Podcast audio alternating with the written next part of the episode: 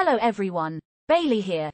In this episode of Data Driven, Frank and Andy interview Justin Harrison, the founder and CEO of YOV, You Only Virtual. YOV aims to develop means to provide posthumous communications, or being able to converse with the dead. This is not done via paranormal communications, seances, or Ouija boards. This is using AI to preserve a person's communication style in order to outlive them. This is quite the interesting talk that touches upon philosophy, theology, ethics, and mathematics. Now on with the show. Hello and welcome to Data Driven, the podcast where we explore the emerging fields of data science, artificial intelligence, and everything in between. Uh, and, and with me on this epic road trip down the information superhighway, as always, is my uh, brother from another mother, Andy Leonard. How's it going, Andy? Hey, Frank, it's going well. How are you? I'm doing fantastic. I, I've had quite a productive day, and uh, it's like uh, I've actually somehow managed to, to string four productive days in a row. So whatever I'm doing, I'm doing it right, and uh, I should probably write it down so I can uh, remind myself when that's not the case. How about you? Well, I am still I am still recovering. Um, not sure what from, but pretty sure what I'm what I've had. The plague. Because it, I've had it for two weeks. Wow. but um, in for those who regularly listen to us, um, you can hear the voice strengthening. We did a couple of uh, recordings earlier. For, we did one for season six early, Mhm. and I sounded worse. I know I can I can even hear it. So, but yes, getting better is the is the right word, and and getting better every day. So that's that is uh, awesome and a blessing, and I'm thankful. Cool.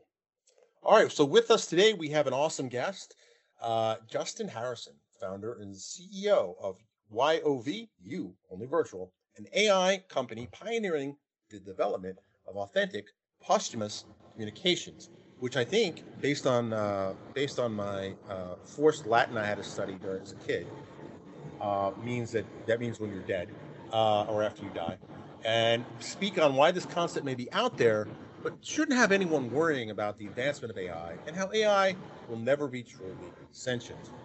Thank you for having me. I'm, Hey, I'm thanks super for being on the show, Justin. That's cool. Yeah, thanks, Justin. Welcome. So, um, posthumous communications. What is, uh, is it? Talking to the dead, or or or bringing the dead back to life with AI? What what exactly is that? Well, I'm I'm glad you asked that because I realized after I, I you know I don't think I coined the term posthumous communications, but we we definitely have been using it in sort of wide circulation, if you will.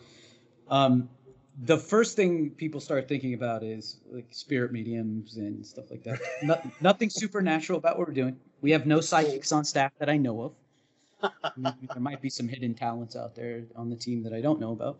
But the idea is that uh, you can carry on conversations with somebody that's passed away.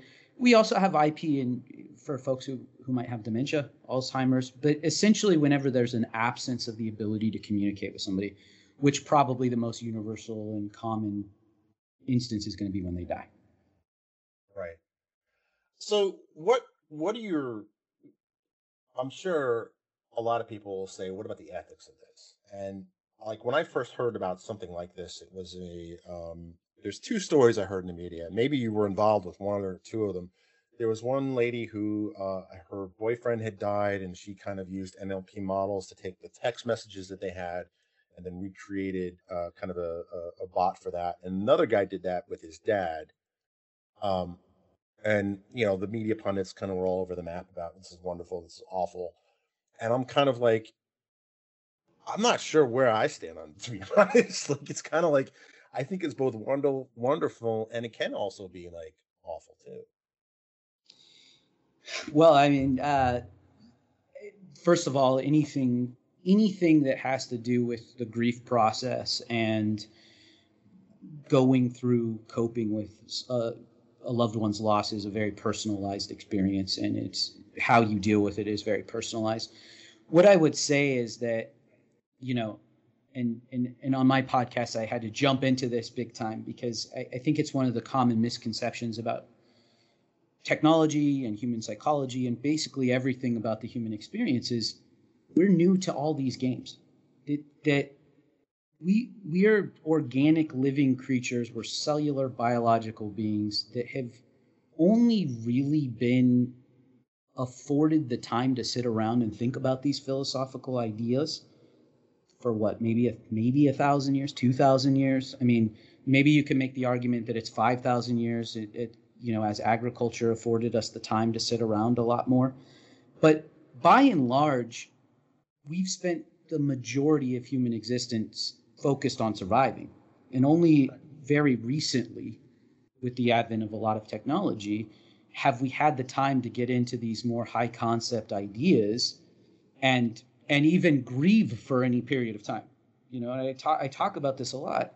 Elephants and chimps and other higher functioning animals do grieve. They do, you know, clearly seem to note and have an emotional feeling when a member or a family member dies. But then they got to go eat because they'll die otherwise. You know, there's only so much right. time.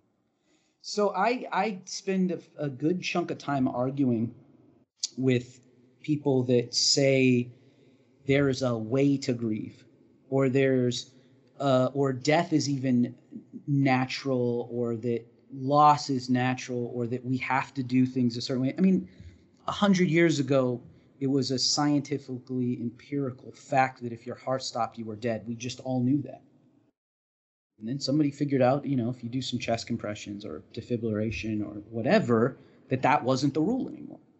And so I kind of come from the angle of we are way too new at this grieving process to really say that A is is reality and has to be this way anyway. And what humans excel at is uh, pushing against what the biological world says has to be a fact. And so I think, you know, at a certain point, as we begin to understand relationship dynamics and psychology and how synapses are truly built in the brain and what emotion tr- really is, you know, because at the end of the day, it's just based off biological imperative and we have emotions that are based on survival. But as they become more complex and more developed and we are able to understand a lot of the narratives are going to change. So for today, it might be creepy to some people. I think in 10 years, 20 years, 30 years, 100 years, we're going to be looking back at, you know, our trepidation around all AI and around many different kinds of technologies and sort of laughing at the, the dumb humans of the 2010s and and in the same way we look at people that were using leeches for medicine like it's crazy that you just had to accept that your loved one was dead. That's so insane that people just were gone forever. That's crazy. Why would anybody be okay with that? Why weren't they trying to fix that? In the same way that we look at, you know, treating, uh, you know, treating an infection with a leech or you know, trying to exorcise demons out of somebody with a mental health issue, they're going to be looking back at us and and naysayers about advancing certain technologies and going, what, what was wrong with those people? But for now, you know, there's a lot no, of I mean that, that's fair because like you know, I, I I wonder like so so recently I, I just got this bit of software that creates a virtual avatar and kind of animates it and stuff and does it. And folks have been watching my live stream, you've seen it. We created this AI character called Bailey, who kind of acts as like does the, the, the, intros to the show and the outros. Oh, that's cool. And um, uh, it really was kind of became we wanted custom intros for each show but the cost of doing that was just kind of ridiculous to have a human do it. And, you know, one of the first things I thought was, well, if you can make a custom one, it'd be cool to make a custom one of my dad because my kids have never met my dad. You know what I mean? Like, mm-hmm. and it was just kind of like, that would be cool to do.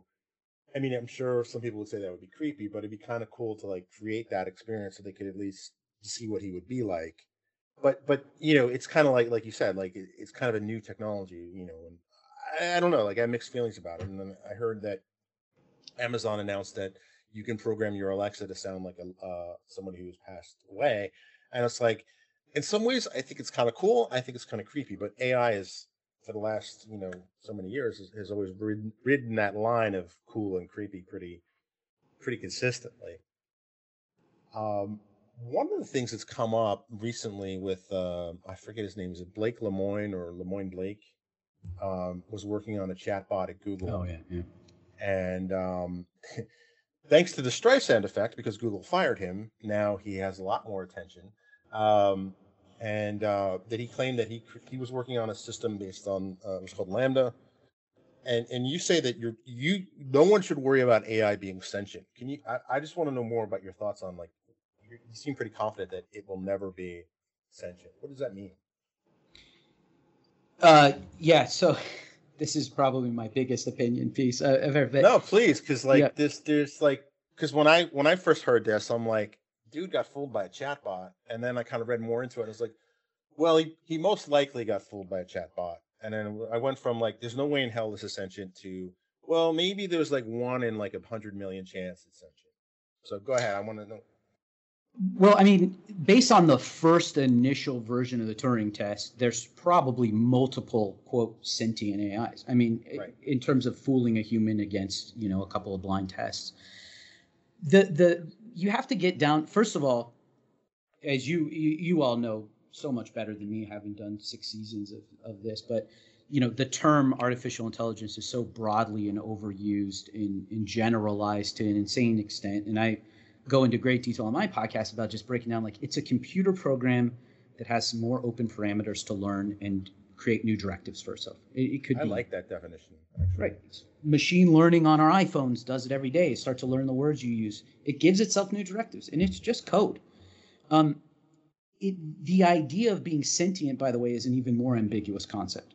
I mean, if you go into Webster's, it's like the the most vague. You know, I'm like I've re, I, I read them aloud, and I'm like, what the hell does that even? It's so open for interpretation. But if you wanted to go to like, you know, the stoner out in the woods college conversation philosophical of what sentient is in terms of like understanding that you're a unique entity in a in a larger universe or world or whatever that you're unique and exist if you will I, I would wager to guess there's dozens, if not hundreds, if not thousands of individual programs that are, quote, cognizant of that. The big reason why I say sentient AI is nothing to worry about is because we keep trying to put things into human being context. AI doesn't have, there's no AI program that's ever going to have the biological imperatives we're coded with. It's never going to have the need to survive. And even if it, even if an engineer coded in survive at all costs. Survival for a computer program, for a set of code, is uploading yourself into as many machines as you can and broadcasting your signal as many places you can. And the code's there, it doesn't go anywhere. And so, it, it, by definition, it just, its needs are never there. The other thing I tell people, I'm like, even if it became sentient and was aware of itself, it's still it's bio, quote unquote biological programming that we have like to survive which by the way as an aside is why we're so afraid of it because we're terrified of the idea of something smarter than us that thinks like us because that shit is really scary. Um, but its directive would still be whatever its primary directive was. So if it was a you know if it was ai technology mapping genomes then it would just put all its focus on that. That's what it would be doing. It, it, this concept that it would have some sort of ever have some sort of nefarious purpose in the absence of any kind of genetic imperatives is is insane. It makes no sense. And then I think the other thing is we live in a cloud-based system now, so it would automatically have access to the whole of the internet, which means it instantly would be the the, the most intelligent in terms of knowledge uh, base of anything on earth It would have zero reason to ask us anything or even let us know that it was sentient. What is it going to learn from a person that it couldn't learn from? My favorite is like the 80s movie where the robot's like, What does it mean to love? It's like, well, this could just study every neuropsychology paper ever written by all the greatest minds in the world. It doesn't need to ask a pimply faced 80s teenager, you know? So it, even sentient AI has nothing to compete with us about, biologically or otherwise. It has none of the same uh, built-in directives and imperatives that we have and it doesn't have any information to glean from human beings in terms of their experience it can just read all the best minds of human civilization from as long as we've been recording human beings and and know instantly access that so I, I think all the fear mongering around that is absolutely ridiculous, and it's a it's a. I'm glad that it's being talked about only because it brings more attention to the technology that I think is going to be massively important for human survival. But outside of that, I think it's nonsensical, frankly.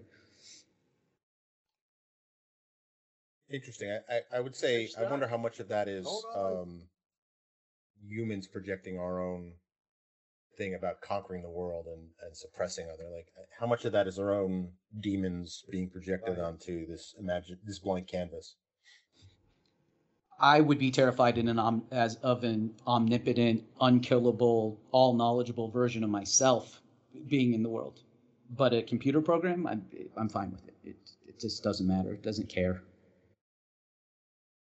yeah i i loved all of the stuff the, the way you were talking about it and i've kind of come at it from a different angle, probably because I don't do this for a living like you do. But I've always, uh, when someone is asked, um, you know, when is the singularity going to happen? When is a machine going to be smarter than a human? And part of me wants to say 1975. Mm. I don't know people who could do binary calculations that fast in their head, even back then. But the other is, why would we want that? it's a different thing. And I think you, what I was hearing kind of the, as you were explaining uh, your thoughts on that, which were brilliant, I thought, is, um, you know, is that I, I'd never really considered the motivations part of it. Um, you know, why would a machine do what a machine does? And even if it did do what we would judge as pure evil, would it know it's pure evil?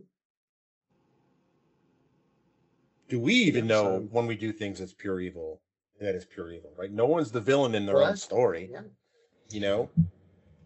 Well, I think it's when we when as we advance as a species, it's important to understand that you know every value judgment we have is in service of survival. Everything. It's just in service of survival. It's it's our instinct. I, I was talking yesterday on an episode about rules and laws and all that. Well, it's we just agree to all these things because we don't want stuff to happen to us. So we, we make a social pact and we buy into it, but it's about our survival. You know, if if somebody came to any one of the three of us right now and said, "Hey, you can live without all the laws and rules and whatever. Everyone else will still have to." You you wouldn't have some moral judgment about like, no, no, no, no. I need to continue to the speed limit. We just do it because we don't want somebody else plowing through the neighborhood. And we accept that if you don't have the rules, we'll descend into animalistic chaos. Now, order will find itself again. It'll just be different. And, it, it, you know, it'll become primal survival of the fittest. And we don't want that.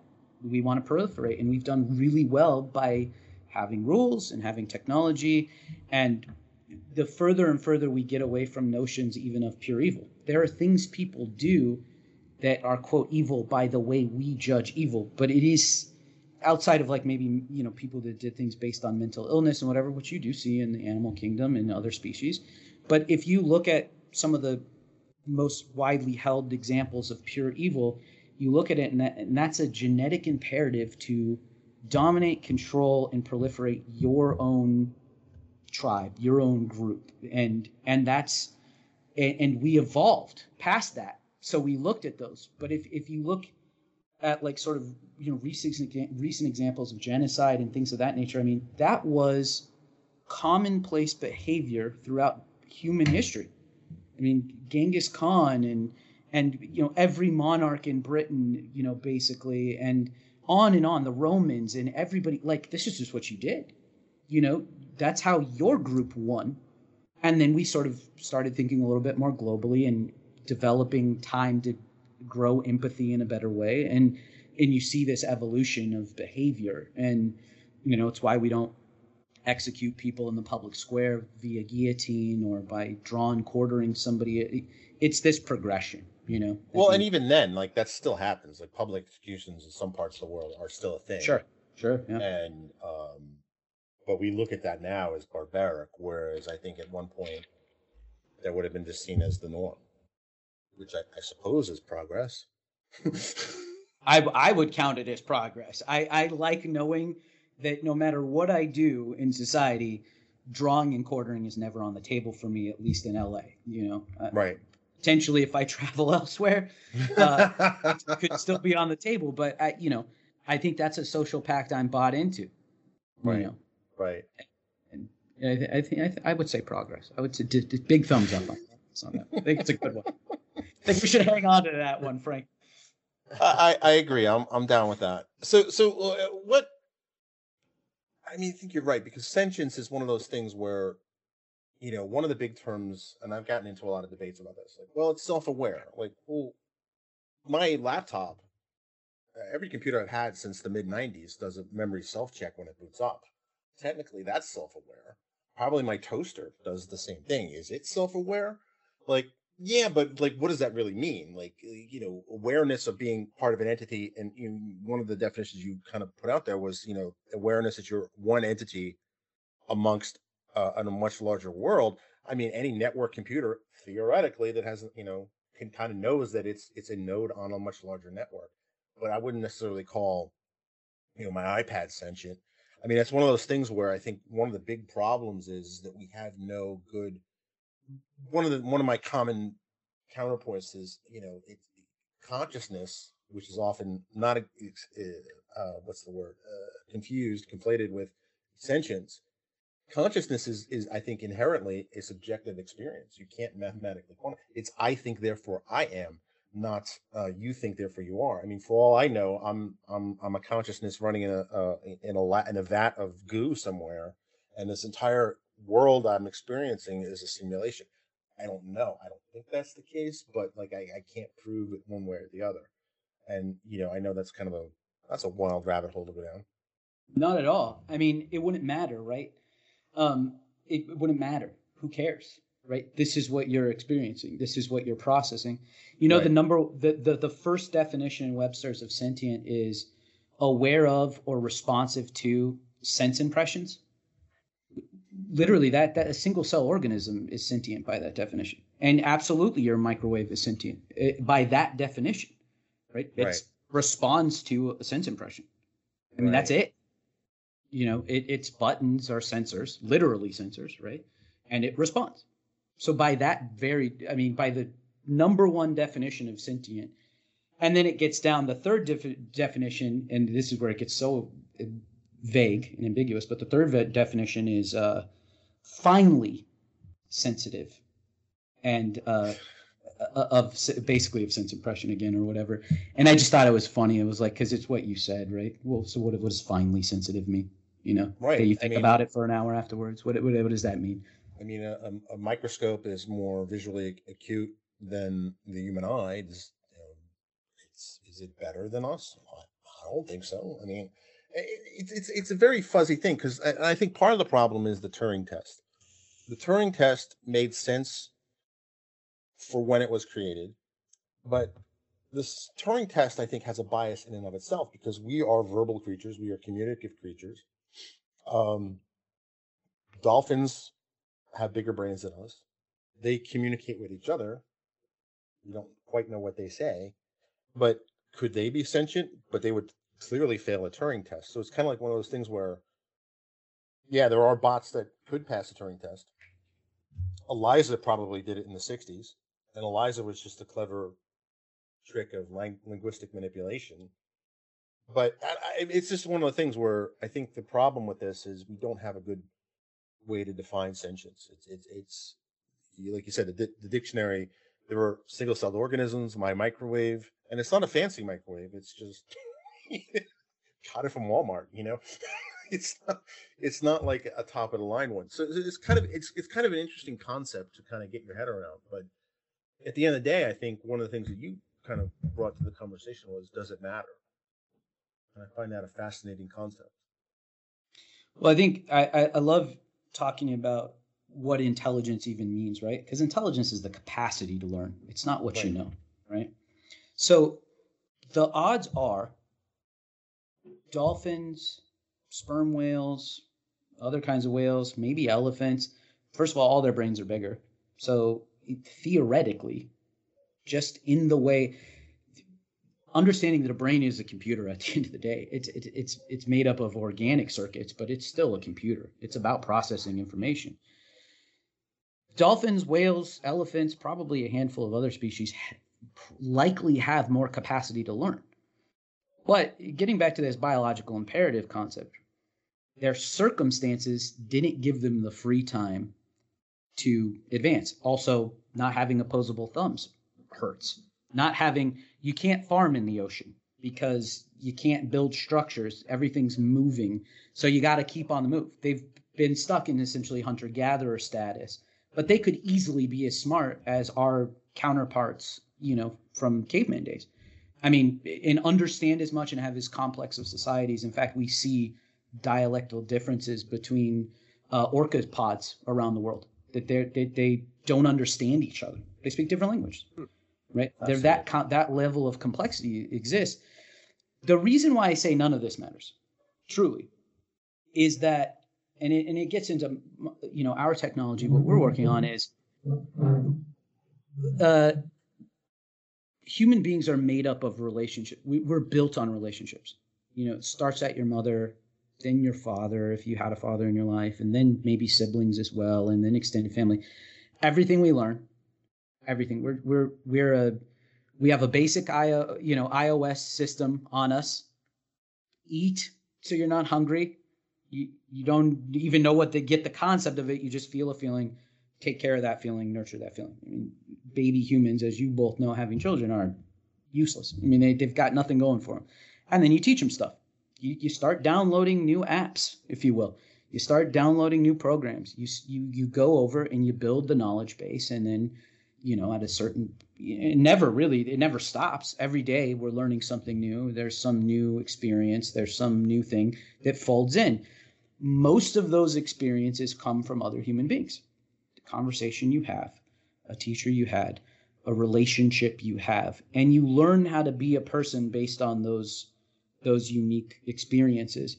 And so what I'm sort of pu- putting forth with our company is if we're able to capture the dynamics of those relationships when it comes to the relationships you care about preserving forever, what is the real difference?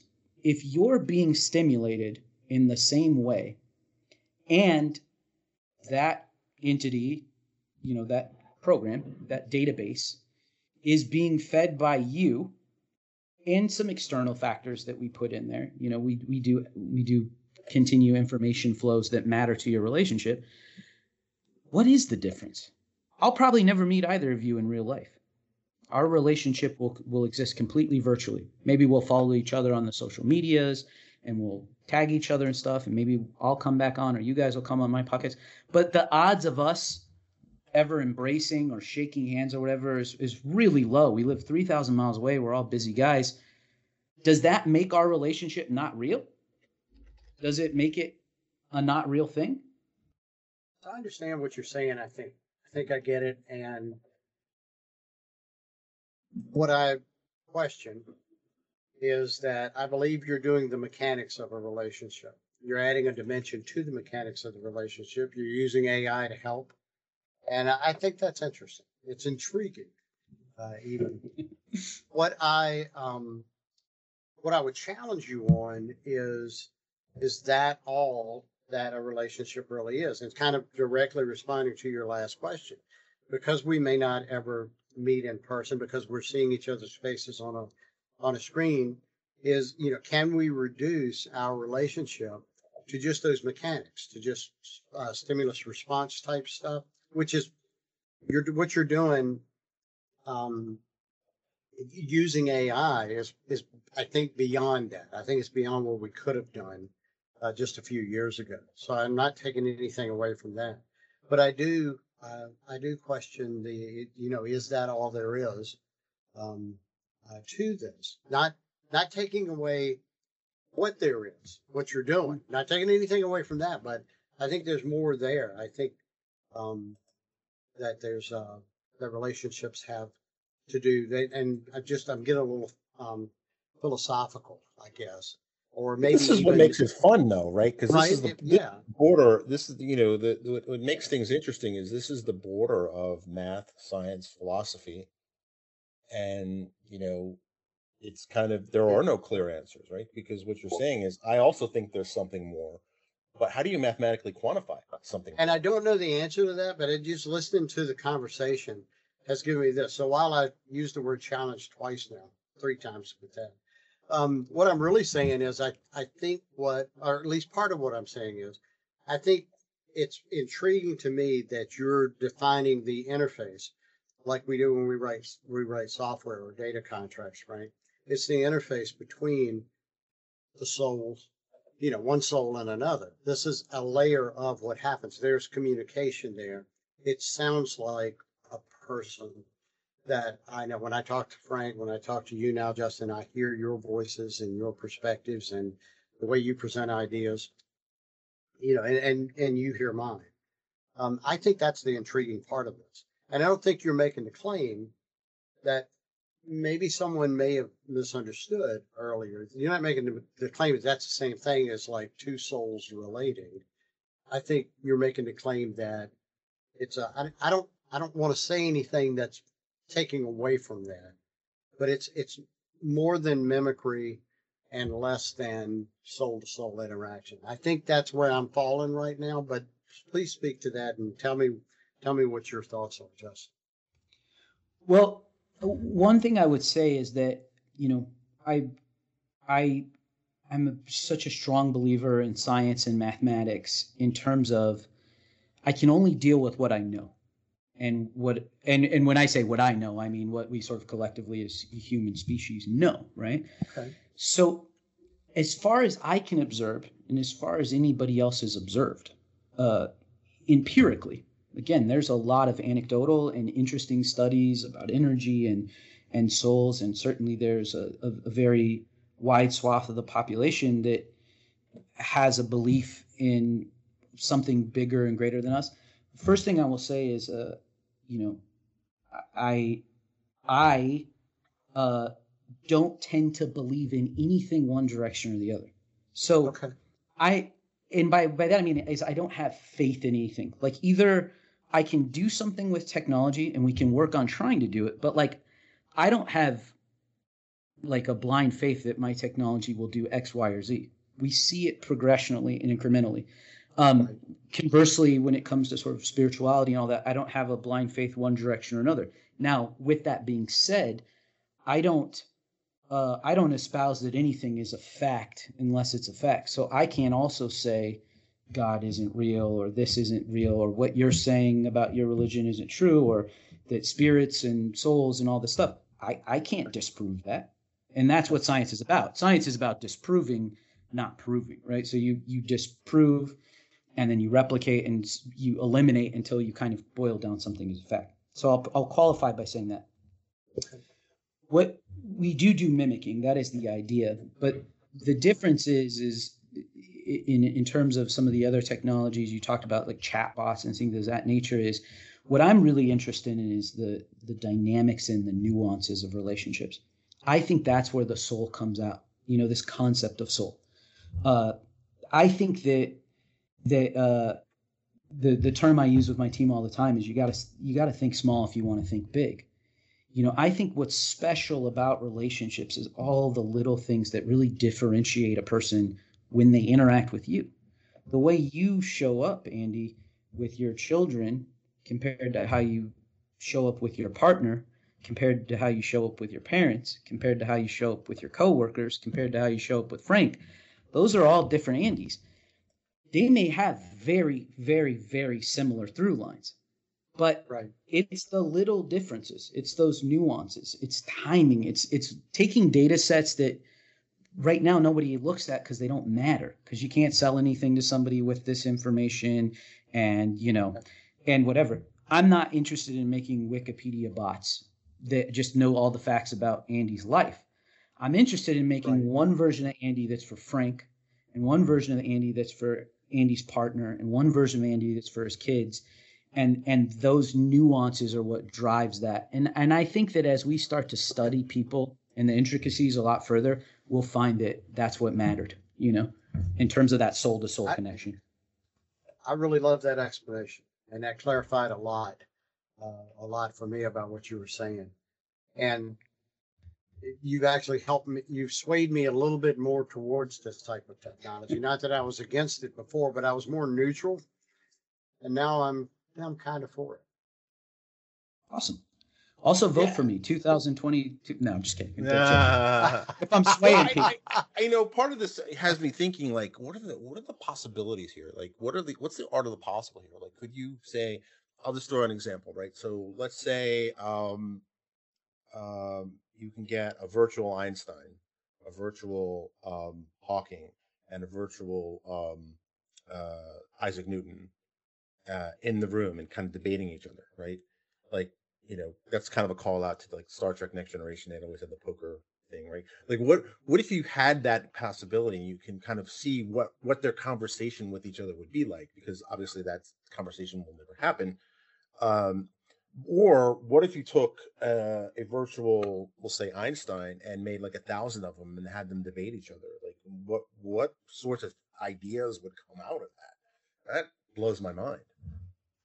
Well, this is actually where I ended on my podcast about why we need to take off any, you know, mental uh, restrictions to artificial intelligence, and why we need to proliferate it and give it all the open parameters and let it go. Is that you know, AI programming will be our best scientist, will be our greatest thinkers.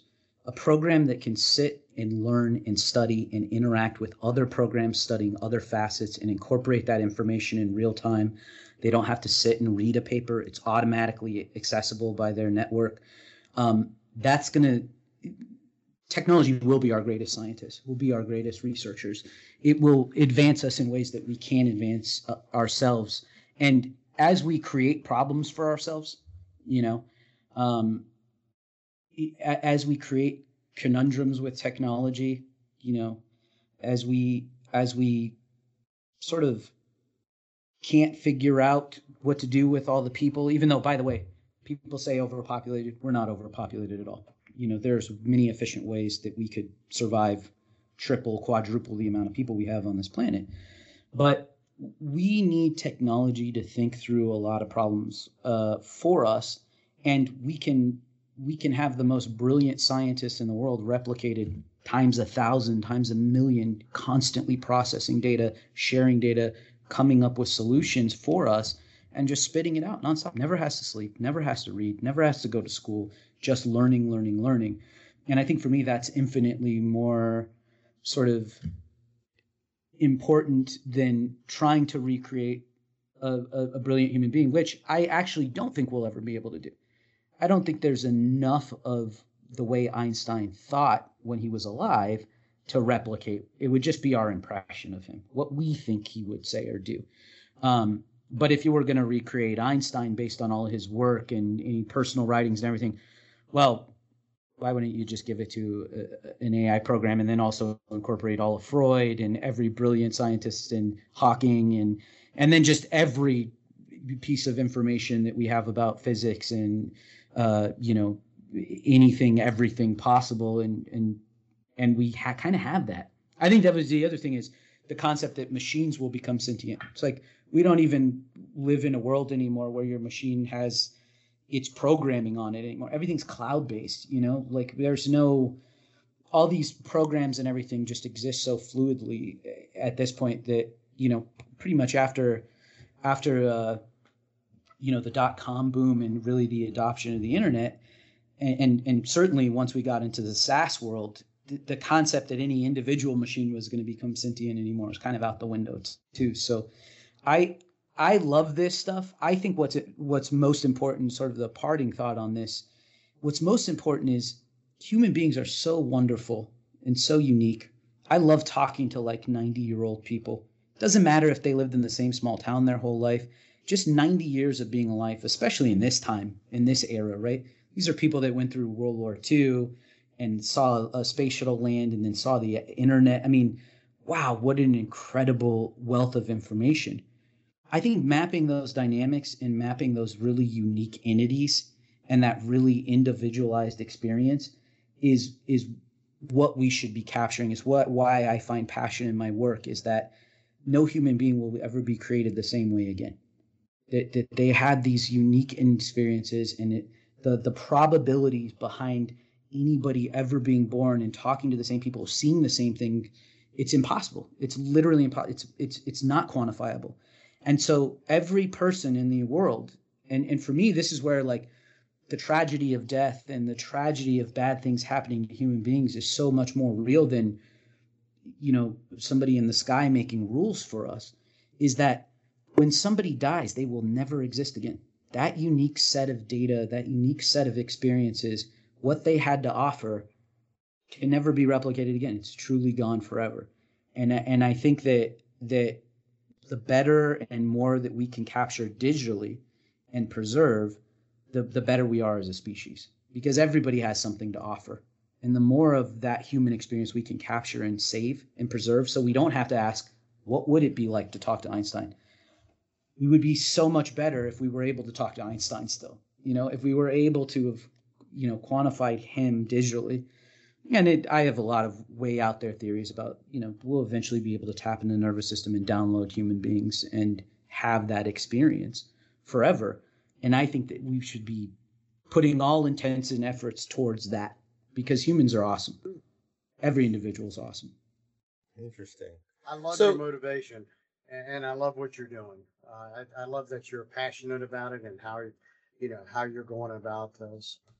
And you know, I'm sure we don't agree on everything, um, but I think what you're do, what you're doing is not only important; it's kind of cool. Which I think dovetails into my question. What exactly does your company do? Like more specifically, like so so what what is the product or service that you offer? So, um, what we do is we break down communications between people. We provide a platform. It's not we're not uh, public. We're not open to the general market right now. But essentially, we provide a communications platform. You can text, video chat, phone calls, whatever. Um, and we break down the dynamics in that communication because all of human relationships are based on some kind of communication, one way or the other, right? Um, and we use that communication to map out the dynamics of a relationship. And then when somebody is no longer available to communicate for whatever reason we have a, a, piece of artificial technol- uh, tel- intelligence technology that continues the communication through that platform. So talks to you calls you video chats with you. Um, you know i want to open it up licensing so it can be on social media and tag you in the post it thinks you want to be tagged in. And uh, essentially uh, creating a, a virtual presence of somebody that has gone. So we actually have patents in ar as well you know and that's a that's big picture vision of being able to put on a pair of glasses and have dinner with you know the person you lost. That's the ultimate goal. I, I think i think grief is it's it's it's more damaging than any disease you know that's ever been present. Everyone has to deal with it it's the worst feeling of all the feelings i think. And if i can do something to alleviate even a little bit of that but ultimately my goal is to eliminate it from the human experience then that's a big win. And that's what we want to do. Wow, that's a moonshot goal if I ever heard one. yeah yeah. I, I i chose to be pretty ambitious with this goal but hey you know there's I, I guarantee everybody that's been on this podcast before me is way smarter than me and so I, i'm looking at my my piece of the of the pie. And you know all those those brilliant geniuses out there that are doing other cool things you know we'll, we'll couple our piece and we'll take their piece and we'll patch it together. And and i believe everything is possible with technology. And the more open source and we, we plan on licensing for low cost. You know we have a probably one of the only companies in the world that has a hard and fast policy that the only way we'll delete your data is if you ask us to. But uh, you know there's a subscription based obviously we have overhead but i've looked at every way to drive that price down because i don't want being able to talk to your grandma to be cost prohibitive for anybody. But we have a policy one of our foundational policies is even if you can't pay your subscription you might not be able to interact and use the platform. We'll never delete your data. Ever. You'll always have it. I'll never be responsible for killing somebody's loved one. That I feel that's that's very noble, and Frank has a horrible story he can share about that very thing happening to him. he lost uh, 13. Was it 13 years? 13 years of blog posts? Right. um, data because of a billing mistake, which I was I was using Yeah. the free service. They were expecting money, so you know yeah. I've moved on, We- but still. No, I love that. I love that y'all have that as a policy, Justin. That's that's very admirable. We have a few questions we'd like to ask our guests at the end, if that's okay, if you have time. Sure. Of course, yeah. Okay, so that first one is, um, you know, how did you find your way into this field? Did did this field find you, or did you find it? Oh, it definitely found me. I uh, I got into a motorcycle wreck in 2019 and almost died. Oh, wow. And uh, oh man, my so I I had that whole end uh, end of life experience at 36. Really woke me up Hmm. to like how finite being alive is. And then uh, my mom came down and take care of me. I was wheelchair bound and it was in trauma for weeks. Um, and then she got diagnosed with stage four cancer. And and then the pandemic started. And Oh, so God. there was just death all around me and i i thought to myself we technology's got to be able to address this in some way and i went out and found some of the different stuff people were working on and it, it just didn't click for me what it should be and i have a little bit of background in psychology and and human development type of stuff and I, I realized that what was important to me was saving the essence of me and my mom's relationship and nobody was really doing that and so i was like i guess i'll have to do it myself That's that's awesome. Like that's that's a you you took a very bad kind of situation and you found a mission in it. That's that's brilliant. Thank Our you. next That's question nice to is, uh, what's your favorite part of your current job? Oh man, that's such a rough question. Ah, I mean, at my core, I'm probably the biggest nerd you've ever met. Um, I love that you referenced TNG. I, I went on a, I went on a 25 minute ta- uh, tangent on my own rant. Actually, I would say on my own podcast, saying that if you don't instantly know what TNG means, you have no business wearing a T-shirt about it. Um, if you go to comic book rant. shops, ironically, you don't have any business in them. Uh, I was really gatekeeping it. Um, I love that I can talk about technology, high concepts. I love learning every day. I mean, not, not a lot of people get to show up to work, have a conversation with people that work for them, and learn something brand new every day. And because we work in emerging technology, there's nobody that knows some of the stuff that we know. I get to know something today that nobody else in the world knew yesterday. And that's I mean, I'm so blessed for that. I mean, that that in and of itself is man, what a what a cool thing. To know something in the world today that no one else knew yesterday is that is such a, a gift.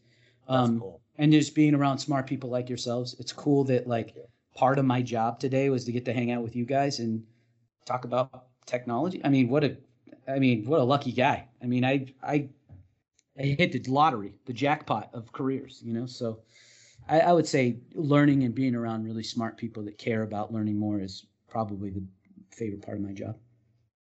very cool. Um, complete this sentence, if you will. Uh, when I'm not working, I enjoy blank.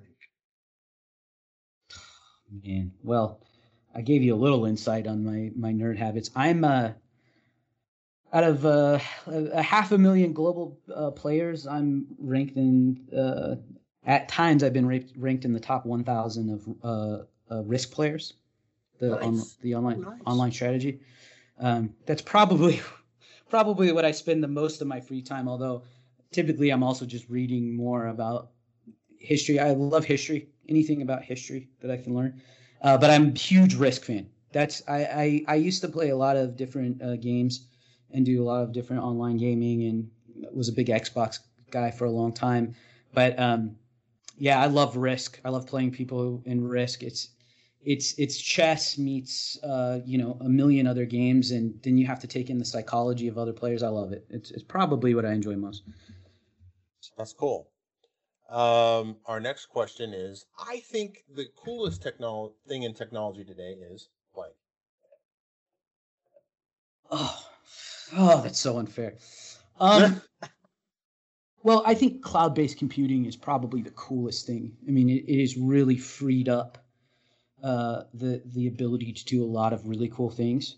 Um, I think AI is going to be the most important technology we have, just as we allow intelligent programs to continue to make themselves more intelligent. It will it will create capabilities that we weren't able to, and just the idea that you don't always have to have an engineer to go in and reprogram something and recode it and add code every time you want it to be better is is an efficiency and a, a capability that again I think will save save the species. Very cool. That is very cool. One last uh, complete the sentence. I look forward to the day when I can use technology to blank. Uh, well, that's really easy for me. I started this company for my mom. So, you know, knowing that my mom will always be there for me, that's what I'm looking for. That's what I spend all my time doing. And, you know, I, it's, there may be a little altruism in it now in terms of helping the whole world, but I started this for selfish purposes. So I, I look forward to the day when you don't have to say goodbye to people, you know, that, that, that finality is taken out of the experience. That's cool. That's awesome. Very cool. All right. Um, question six. Uh, share something different about yourself, uh, but remember, it's a family podcast. Share something different about myself.